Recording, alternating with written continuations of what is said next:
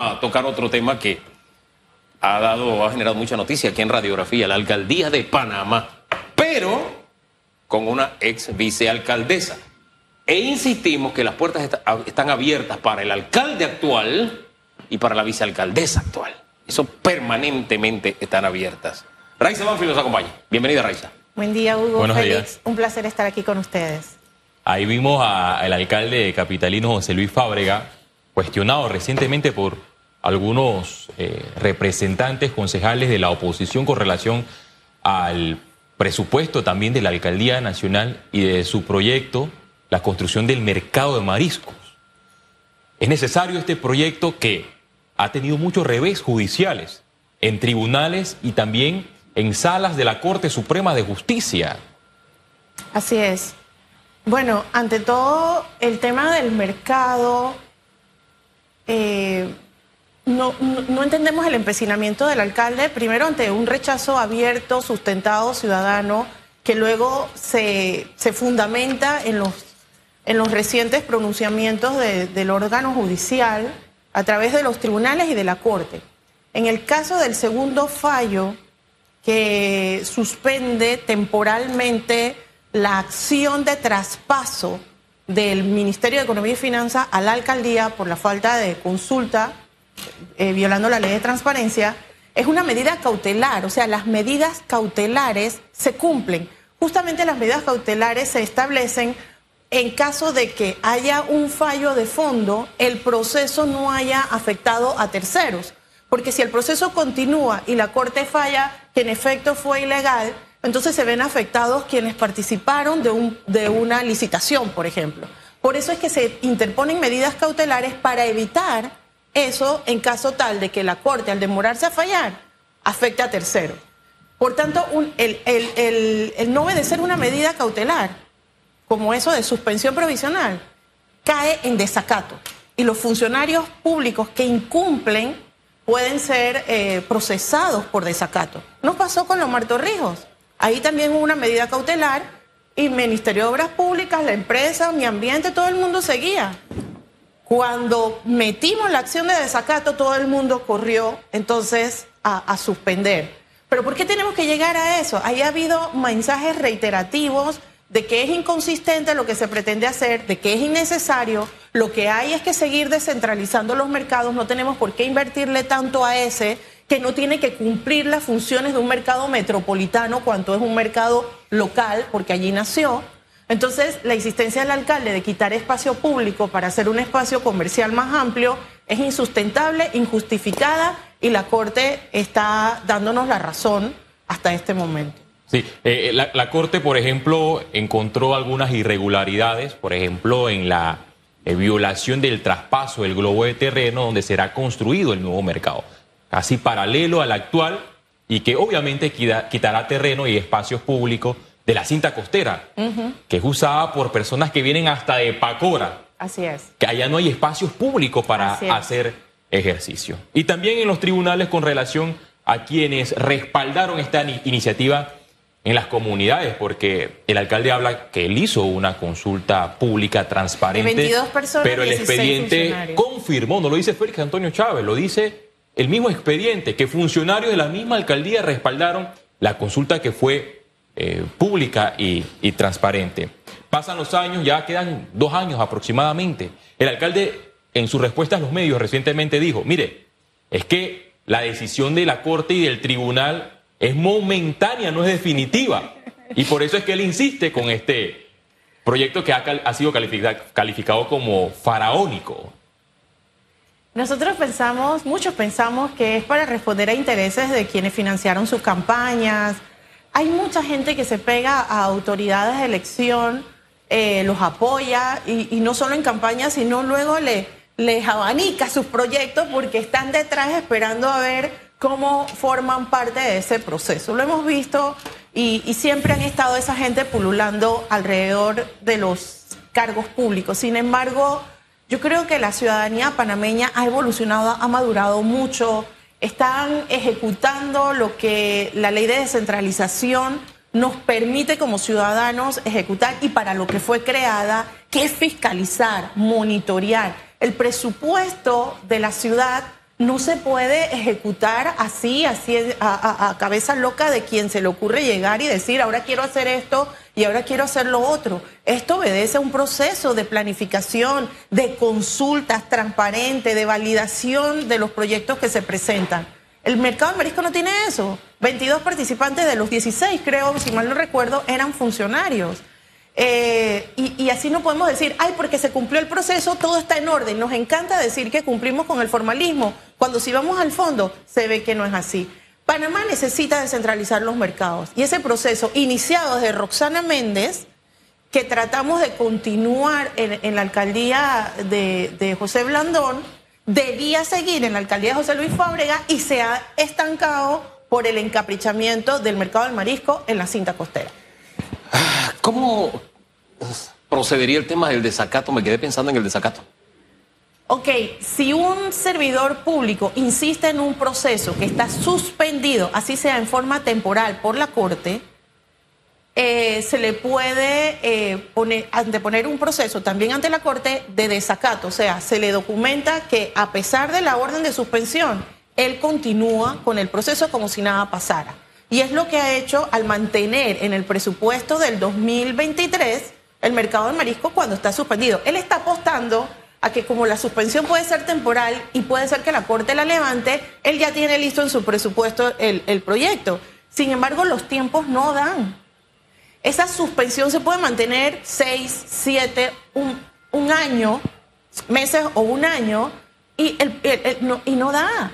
Entonces, él lo que debería estar haciendo, ok, no puedo hacer el mercado de marisco, tengo los fondos, vamos a decir que sí los tiene, entonces vamos a trabajar en los otros mercados periféricos que son necesarios. Nosotros dejamos en un 70% listo el mercado periférico de Pacora. ¿Por qué no lo ha terminado?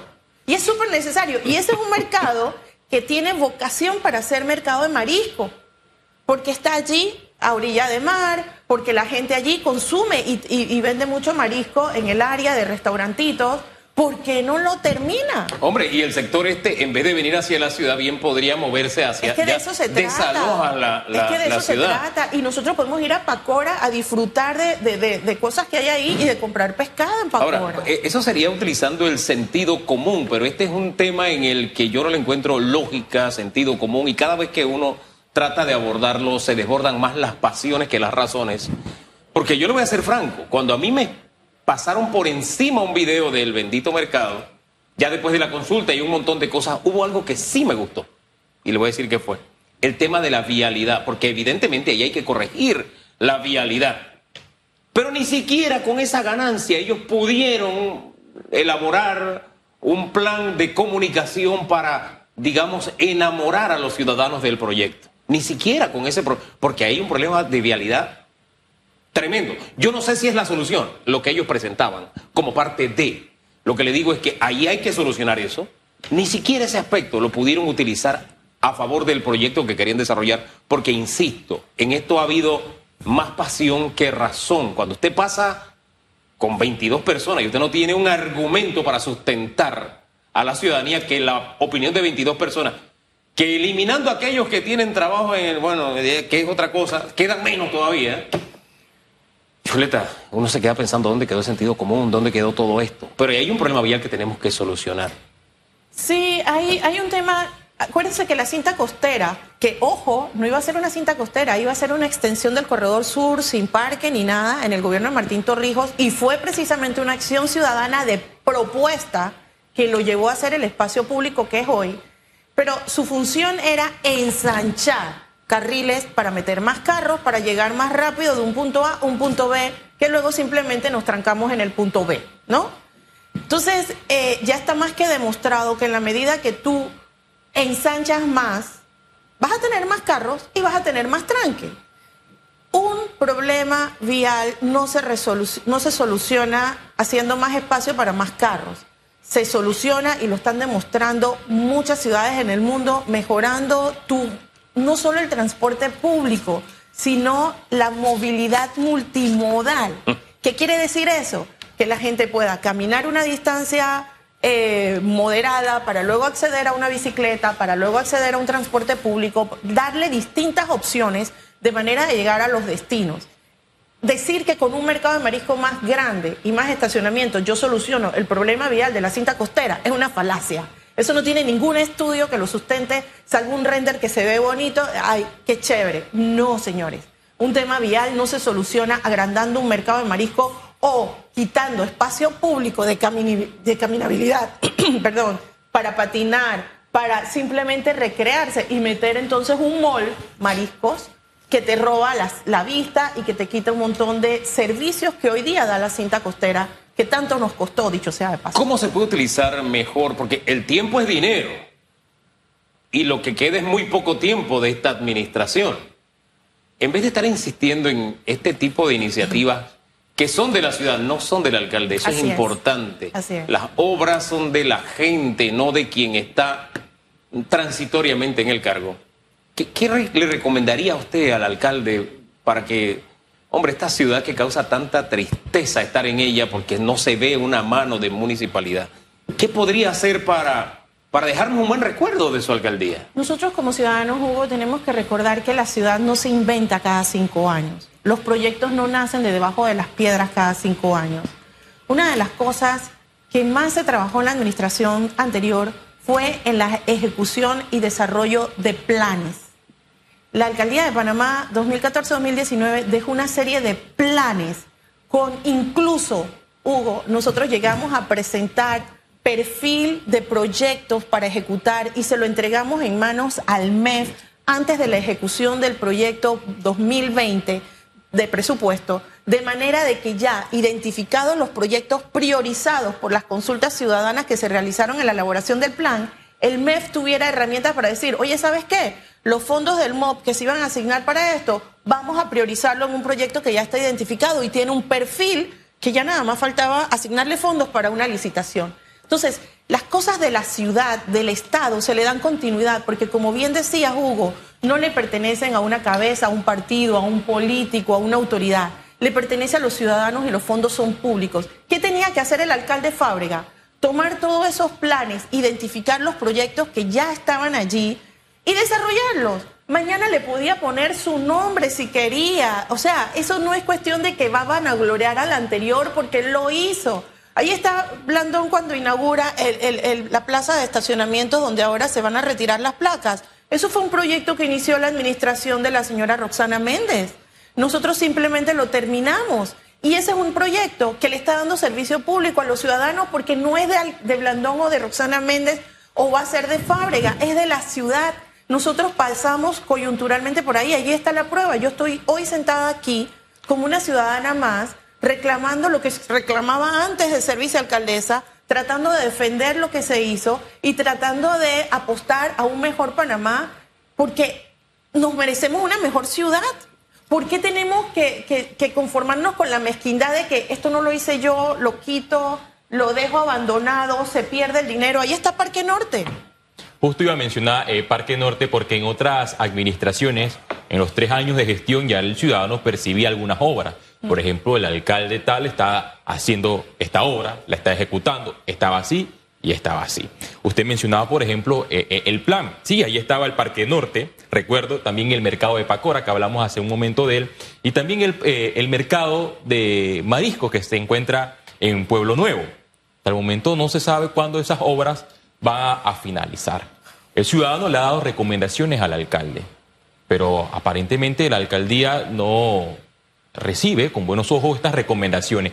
¿Cómo recordará la ciudadanía al alcalde Fábrega una vez deje el cargo? Eh, mi percepción es que va a ser una alcaldía muy oscura, poco transparente, empecinada en hacer sus propios caprichos eh, y que al final no ha dejado ningún legado en la ciudad.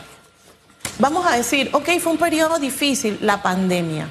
Sí, difícil, cambió las dinámicas sociales, económicas, culturales, pero si había una situación en que un alcalde ha podido lucirse, es precisamente en la pandemia. ¿Por qué? Porque un alcalde no está llamado a hacer grandes megaobras, carreteras, puentes. Un alcalde está llamado a velar por el bienestar de la ciudad. Y eso se logra con poco.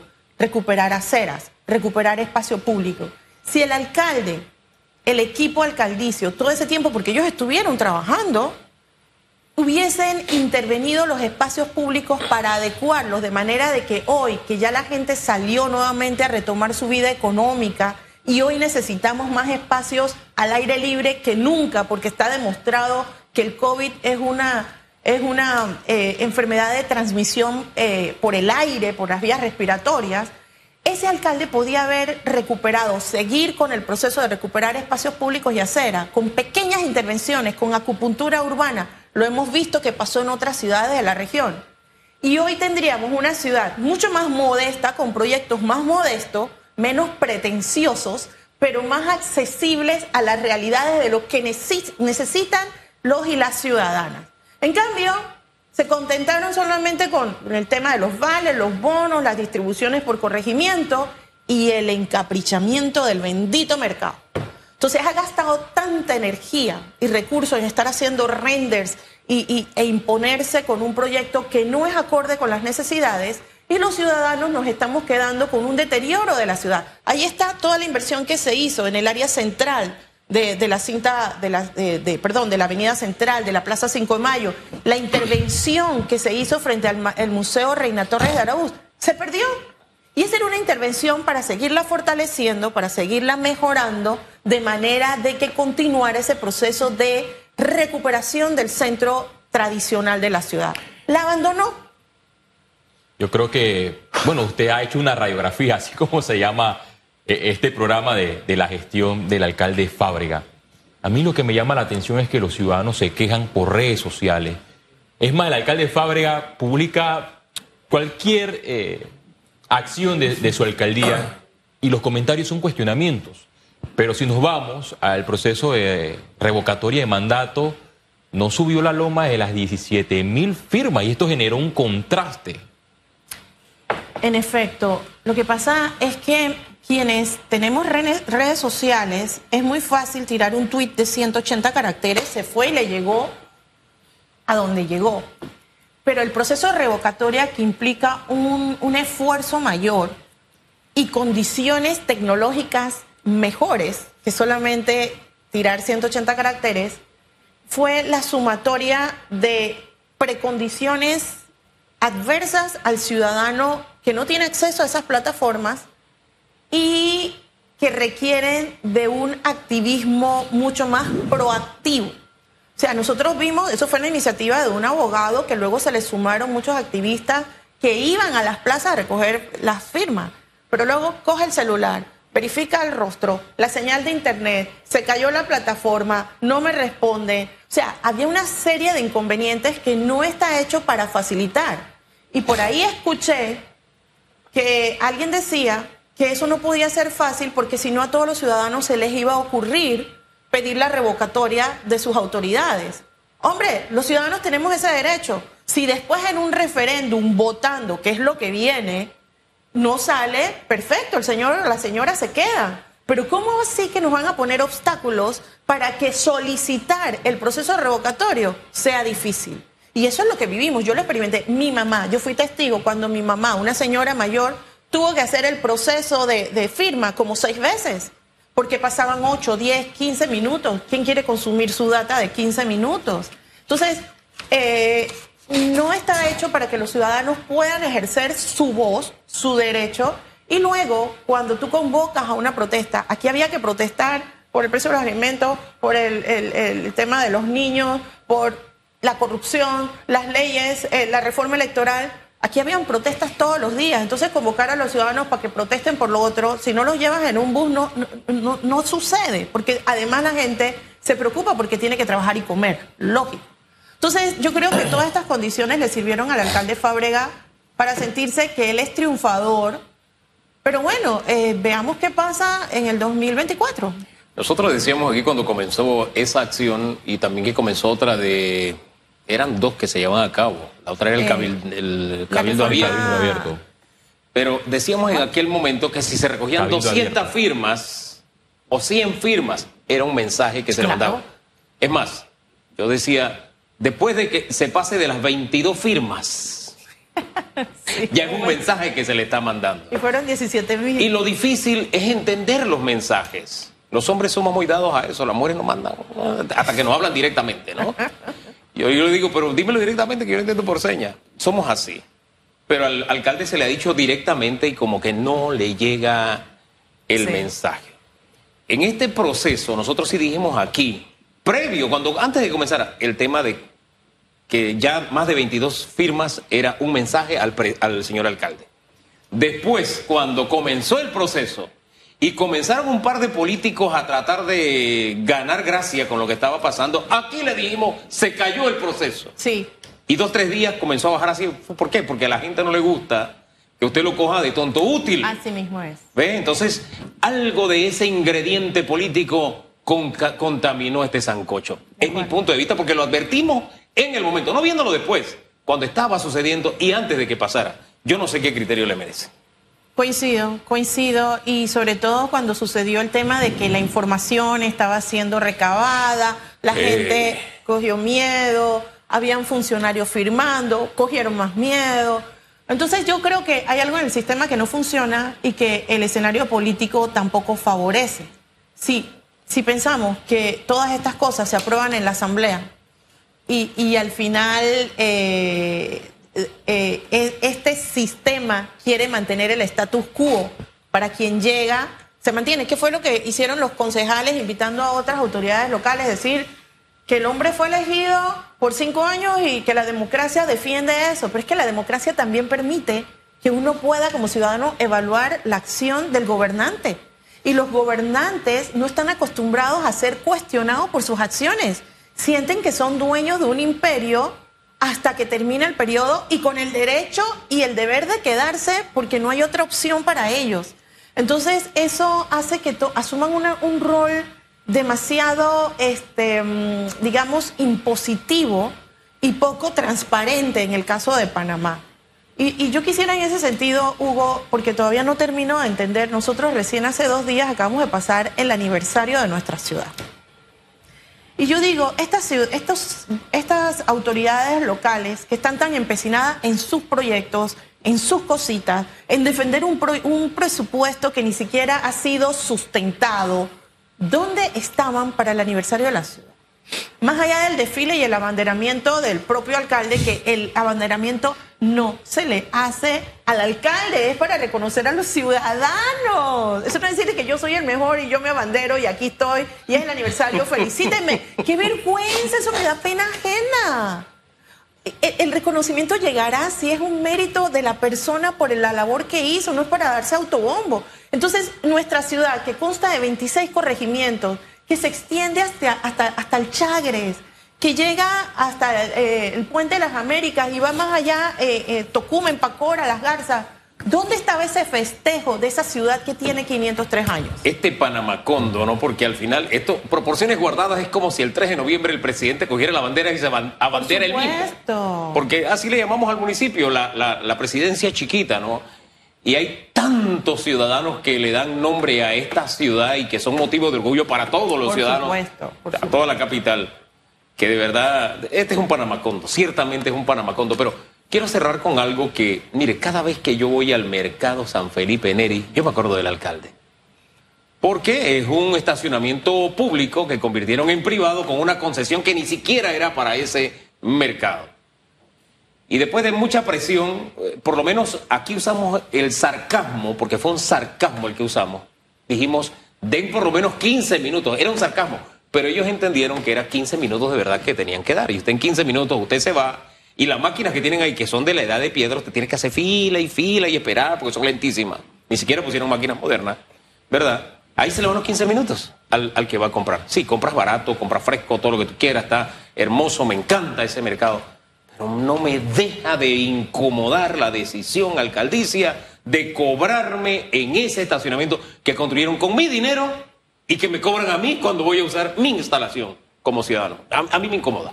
Estamos hablando del estacionamiento nuevo del, El San Felipe Neri. Frente al San Felipe Neri. No, el que está dentro del San Felipe, no el que está al frente del edificio, Ah. que esa es la concesión. Es que eso ni siquiera era para hacer estacionamiento. Bueno, ahí hay un O sea, estacionamiento. el que está abajo era un estacionamiento totalmente público, previsto para ser público, eh, sin costo alguno. Y arriba, eh, de, arriba de ese estacionamiento era una plaza para poner comercios. De hecho, ese era una, un tema de que con ese alquiler a buen precio que iban a pagar los comercios, se financiaba y se iba pagando todo. Así que ese invento de la actual administración de cobrar por esos estacionamientos de abajo eh, está fuera de orden, o sea, no fue parte de lo, de lo planificado y presentado a la ciudadanía. Y el terminar el desarrollo de la plaza comercial, que debía ser algo así para que en la tarde la gente pudiera sentarse con paragüitas afuera, comprar de los una especie de food court abierto. ¿Y no se ha terminado de desarrollar. Y la planta alta del mercado también está diseñada para hacer una especie de rooftop, para mm. hacer eventos que pudiera servir en la noche, porque eso tiene una de las mejores vistas de la ciudad, y que con esos eventos también sirviera para seguir eh, invirtiendo en el mercado. Nada de esos planes se han continuado y se ha dejado una cosa a medias que debería dar mucho más beneficios a la ciudad. Y nada se ha hecho y nada, se, va a hacer. En, los próximos años. Gracias. Yo tengo la eh, esperanza de que sí. Yo, yo soy un hombre de fe, un hombre, de, esperanza, optimista. Y, y, yo, de verdad, yo aspiro a que en algún momento nuestro alcalde, nuestras autoridades despierten y digan, hey, yo quiero dejar un buen sello, un buen recuerdo de esta ciudad que no se deja a través de una mega obra, no se deja a través de cosas. Pero sí, 17 mil firmas no le han servido a él para entrar en razón. ¿Qué le va a hacer entrar Algo, en puede pasar algo. Los, seres humanos tenemos siempre, cada día, la oportunidad de, corregir, de cambiar, de ser mejores.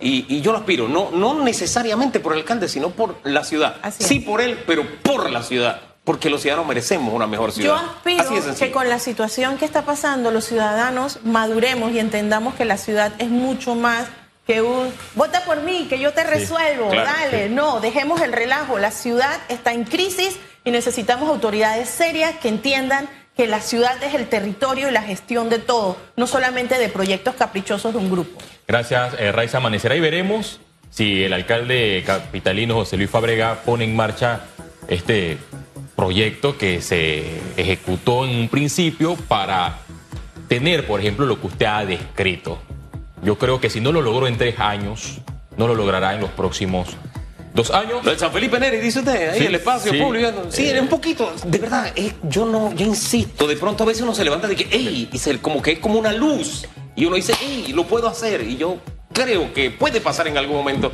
y nos deja el recuerdo de una buena ciudad. Yo, una buena ciudad. Yo de verdad tengo esa esperanza todavía con el alcalde. Y con relación a la revocatoria de mandato, lo importante, como usted lo mencionó, hubo se marcó el precedente, uh. un precedente que a un alcalde, y eso será recordado en los libros de historia. Y si no se redacta la historia, aquí estamos los periodistas, los medios de comunicación, va a quedar plasmado en los periódicos de la época cuando a un alcalde los ciudadanos trataron de revocarle el cargo. En los próximos años también la democracia permite que el alcalde vaya a una reelección y los ciudadanos en esta democracia tienen la potestad de darle el espaldarazo o bien darle la oportunidad a otro candidato. Pero si llega el alcalde Fábrega a reelegirse, yo no quiero pensar lo que sucederá en la alcaldía de Panamá. Son las